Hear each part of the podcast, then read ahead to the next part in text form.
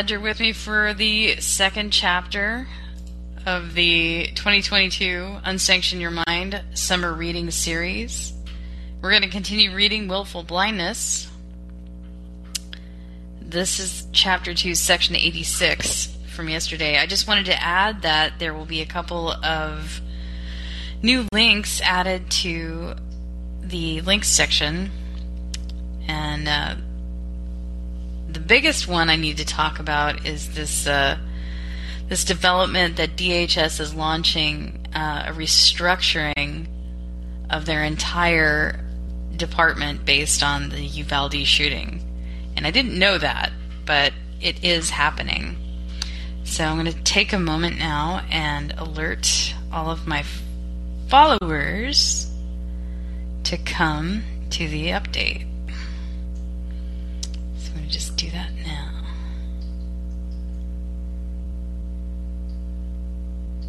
Reading now.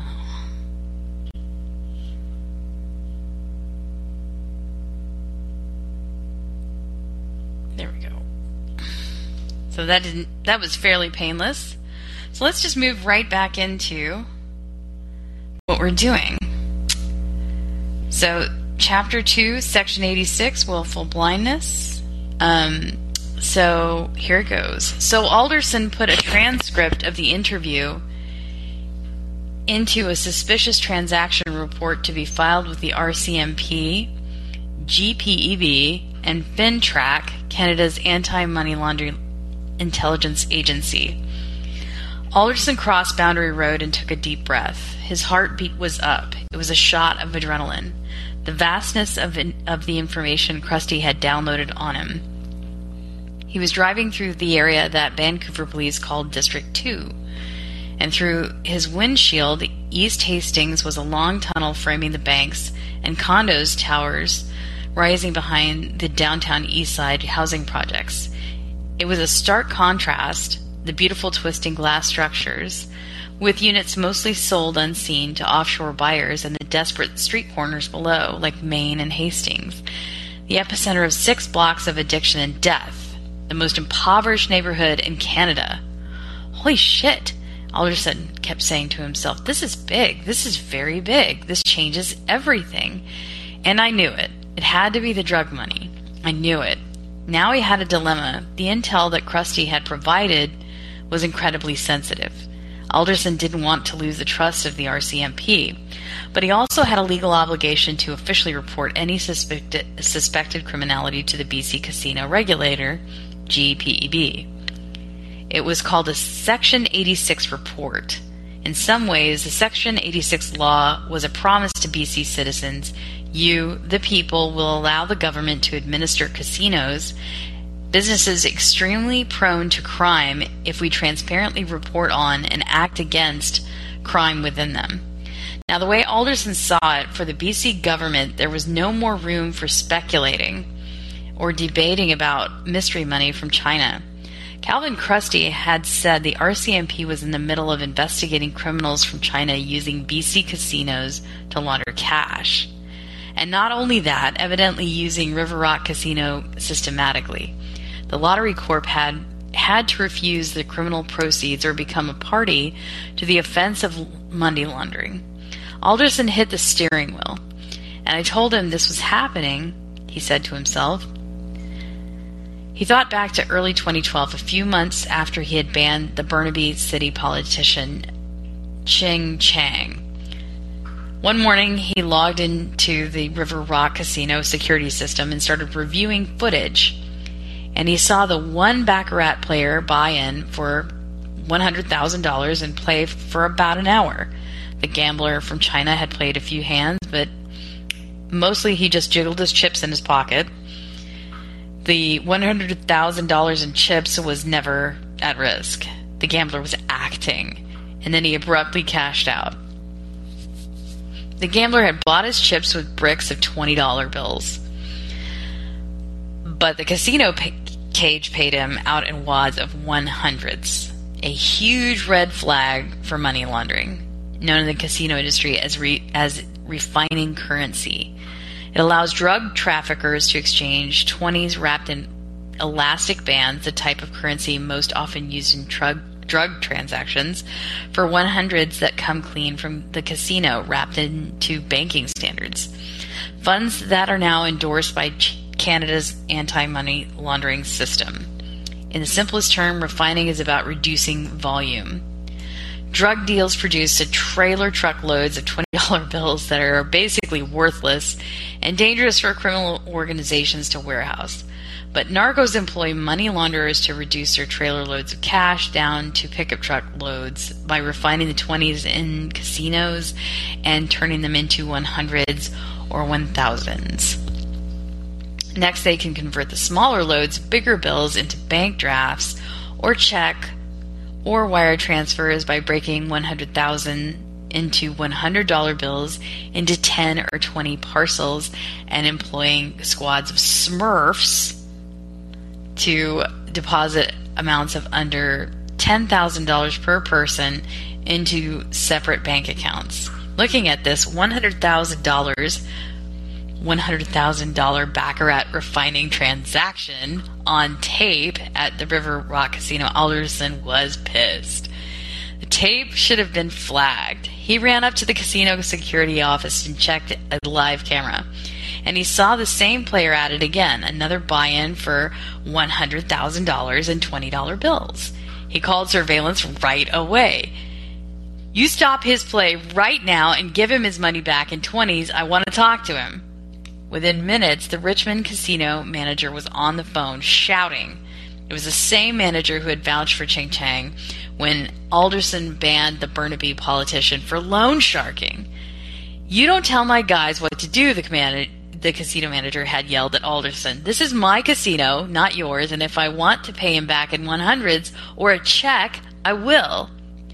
Okay, can I quote you on that in my suspicious transaction report? Alderson fired back. The player is refining.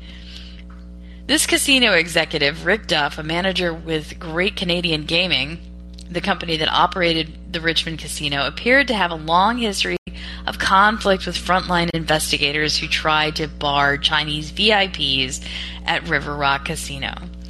One of those investigators was Mike Hiller, a former RCMP officer. Hiller was probably Canada's leading expert on Chinese transactional narcos and operatives like Paul King Jin. Hiller and Duff had a dust up in 2009, and the same problem was at the heart of Alderson's shouting match with Duff. Hiller's investigation notebook said on July 3, 2009, Duff came into Hiller's office upset about BC Lottery Corp borrowings for large tra- cash transactions of players. Rick Duff also mentions that if that is how, excuse me, just a moment, getting some spooling here. The Lottery Corp investigators are going to do business, then he will instruct surveillance to do things differently. There it was. You don't tell my casino staff what to do. And a few days later, Duff met with Hiller's boss, George Friesen. They discussed Hiller's five year ban on a River Rock VIP, and the ban was rescinded according to Hiller's notes. Alderson knew about this case. Pretty damning stuff, he told me. Years later, Duff would testify that he didn't do anything wrong, but he did acknowledge that he argued with Hiller and Alderson about VIPs and told Alderson, I thought your job was to report suspicious transactions and let the real p- police investigate. In 2012, Alderson's heated conversation with Duff had ended abruptly, and Alderson filed the Lottery Corp forms needed to suspend the gambler pending an interview on his source of funds. The gambler had agreed to meet Alderson for an initial interview at River Rock, but Alderson didn't probe too deeply on that occasion because the casino provided its own translator for Chinese VIP interviews. And Alderson didn't trust the scenario. One interesting thing that the whale had said was that he traded goods with his associates in China. And in return, they provided him $20 to buy in with when he traveled to Richmond Within a few days, the player had contacted Alderson again and agreed to a further interview at Lottery Corp headquarters in Vancouver. The VIP wanted his gambling privileges back. Alderson had a co worker who spoke Cantonese interpret for the interview. He started with the simple question that no one in River Rock Casino wanted to ask the high rollers. So, where did you get this $100,000 cash to gamble? Not from the bank, right? The high rollers said he used WeChat, which is the Chinese text messaging application to connect with cash lenders in Richmond. A red flag right right off the bat. So Alderson had started asking more penetrating questions. Who are the lenders? Do you know where they're getting their money? What is your source of income? The man didn't want to identify his lender. This guy is full of shit. Alderson's co-worker, the Cantonese interpreter, had said to Alderson in English. But the River Rock gambler kept talking, and he admitted to, to a stunning detail after connecting with his source on WeChat. The gambler was directed to a strip mall in Richmond. A car pulled up and flashed its headlights, and the VIP walked out over to the trunk of the car. He was handed a bag of $20, $20 bills, and a $100,000 load, and he went straight to River Rock Casino. Drug cops from Vancouver to Toronto to Montreal to Las Vegas would recognize this as a textbook narco cash drop. Drug dealing transactions have al- always have more people involved than most imagine. Top tier narcos insulated by middlemen and mules and frontline money launderers. And the cash exchanges almost always takes place out of car trunks and strip mall lots. This is frickin' evidence of money laundering, Alderson had thought to himself in the middle of the interview. Whether Narcos hired the VIP to launder the money in the casino, whether he was unwittingly laundering for Narcos, or whether he was a narco himself, it didn't matter. So Alderson put a transcript of the interview into a suspicious transaction report to be filed with the RCMP, the GPEB, FINTRAC, Canada's anti money laundering intelligence agency. So now Alderson was driving past the Pacific National Exhibition and the Hastings Racetrack, and he turned north on Renfrew Street, just a couple of minutes away from the Vancouver Lottery Corp office. Thinking back to what happened after he grilled the VIP and clashed with River Rock Casino manager really burned him up now. So his currency refining report had gone up the chain to the compliance department. And a few days later, Alderson was called into Terry Towns' office. Towns was his boss, the Lottery Corp Director of Compliance. Someone wasn't happy that Alderson had directed Richmond casino staff to toss out the Cantonese speaking VIP. Alderson argued his case to the Towns. The evidence clearly showed the gambler was laundering cash. He was refining. That was not legal gambling. But Towns was exasperated. You aren't a cop anymore, Alderson, he had heard Towns say. You're at the casino to investigate money laundering. Cut that shit out, Towns barked. The message was simple don't approach VIPs at River Rock. Don't question them. Don't even walk into the VIP rooms. Alderson's fellow investigators, St- Steve Beeksma and Stone Lee, were there too. Lee, a former Canadian employee who religiously took notes in his Lottery Corp investigator's notebook, captured the dialogue for posterity. And he wrote down that Towns said it was great Canadians President Rod Baker who had called and complained that Lottery Corp investigators were tossing VIPs out of River Rock's high limit salon. It's my understanding we're being told to back off by our managers, Lee wrote in his April 2012 notebook entry. When the meeting was over, had conversations over what was discussed in Terry's office. Another manager, George Friesen, stated that he agrees to, with that, what we're doing, and that this is political. What you gonna do? Years later, Towns denied ordering his staff not to question River Rock VIPs and testified that he performed his compliance duties diligently, and BC casinos were not used for bulk cash money laundering on his watch. That night, after the dust up with Terry Towns, Alderson, Beeksma, and Lee went out to the Shark Club in Richmond. Screw this, Alderson had said, sipping his Guinness stout. I'm done with this. The next day in the River Rock Casino security office, Alderson and Lee and Beeksma put posters of the three monkeys on the wall. See no evil, hear no evil, speak no evil. Every day that week, he woke up thinking, today is the day they fire me. But incredibly, the opposite happened. He was promoted off the floor at River Rock Casino and into Lottery Corp headquarters in Vancouver to work in the internet gambling division.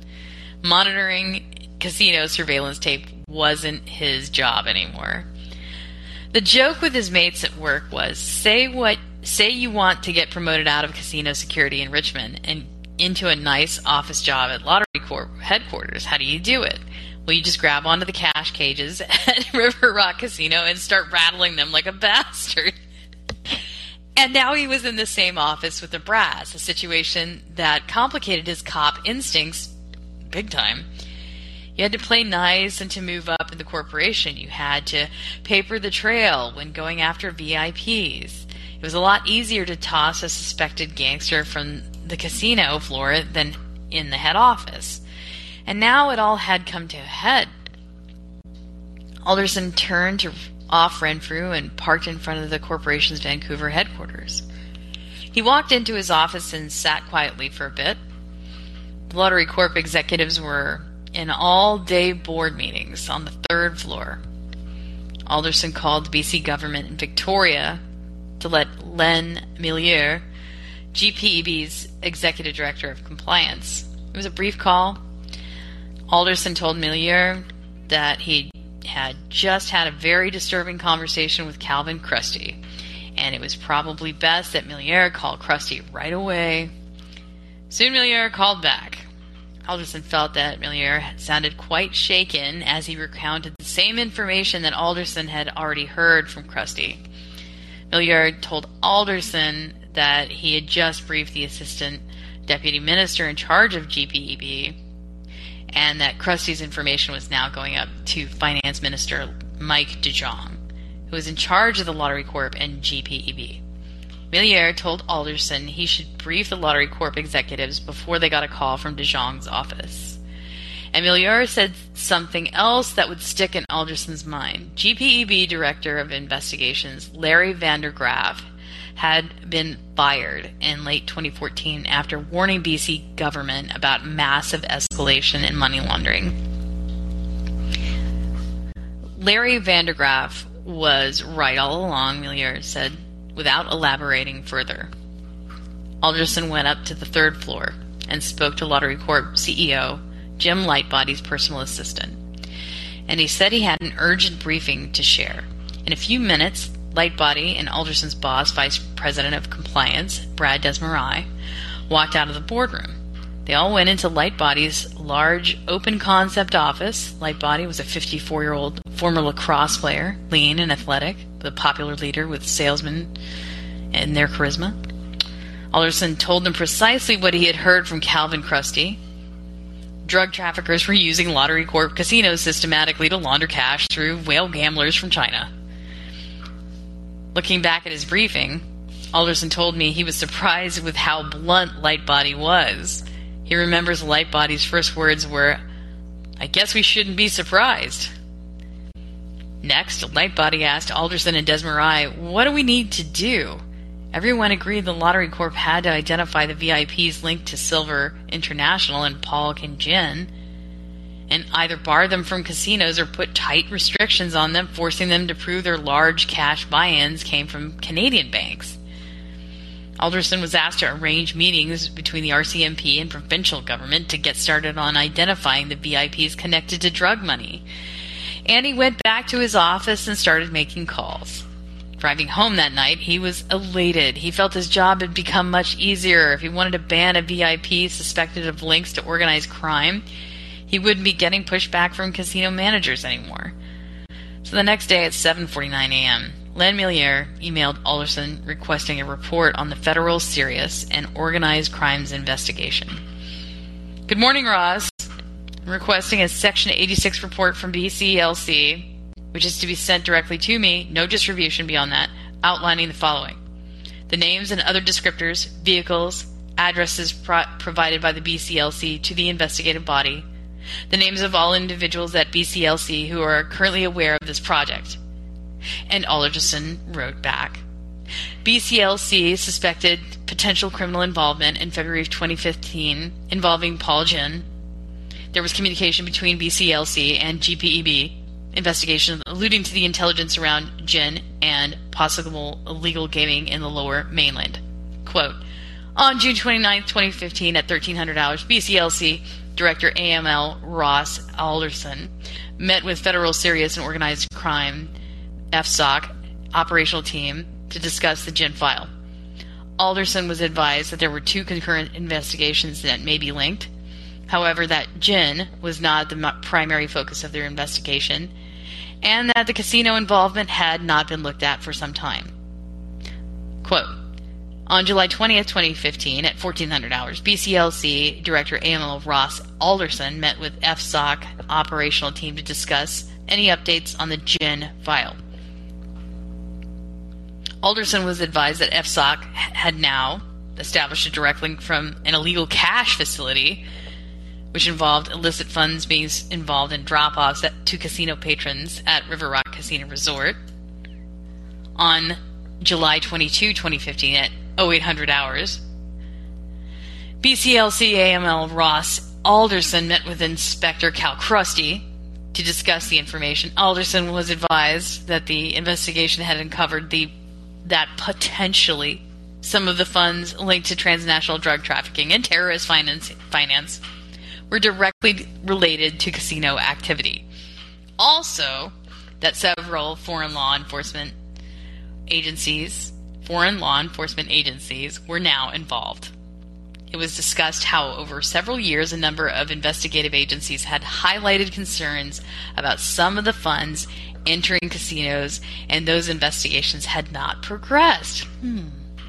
And Alderson concluded that his Section 86 report, with a sentence that acknowledged that highly confidential nature of the information provided by Chrustie. Alderson was aware of this privileged information, however, the information discussed could have a potentially devastating impact on the casino industry. And it should it be true or leaked out to the media. There was a dramatic irony in the sentence, too. It foreshadowed Alderson's ultimate decision to share sensitive information with me in a choice that altered his life. And it did impact BC casino industry. Because when I obtained the Jin report, and I being the Sam Cooper, uh, the document gave me the protection to withstand legal attacks from the casino industry and report on the devastating impact of Silver International's underground banking operations. It was a stunning and terrible operation laundering more than 1 billion each year in Vancouver for Chinese, Mexican, and Iranian crime cartels. To my mind, silver took on the shape of a financial weapon. A toxic creation that systematically eroded China's economic foundations and the rule of law while fulfilling the needs of transnational narcos and Chinese Communist Party oligarchs in elegantly balanced symbiotic transactions, effortlessly, effortlessly shifting narco dollars worldwide by leveraging massive reserves of corruption money, seeking underground channels out of mainland China. And that, ladies and gentlemen, is chapter 2, section 86, uh, willful blindness. So I have Joshua Joe and One Wanderer with me. Please tune in tomorrow when we cover the Vancouver Model 1.0. Thank you for joining us here at the Unsanctioned Citizen. Check out the links that were been, that have been posted up at the top. Just scroll through the uh, the library section there with the four squares, and you can see more.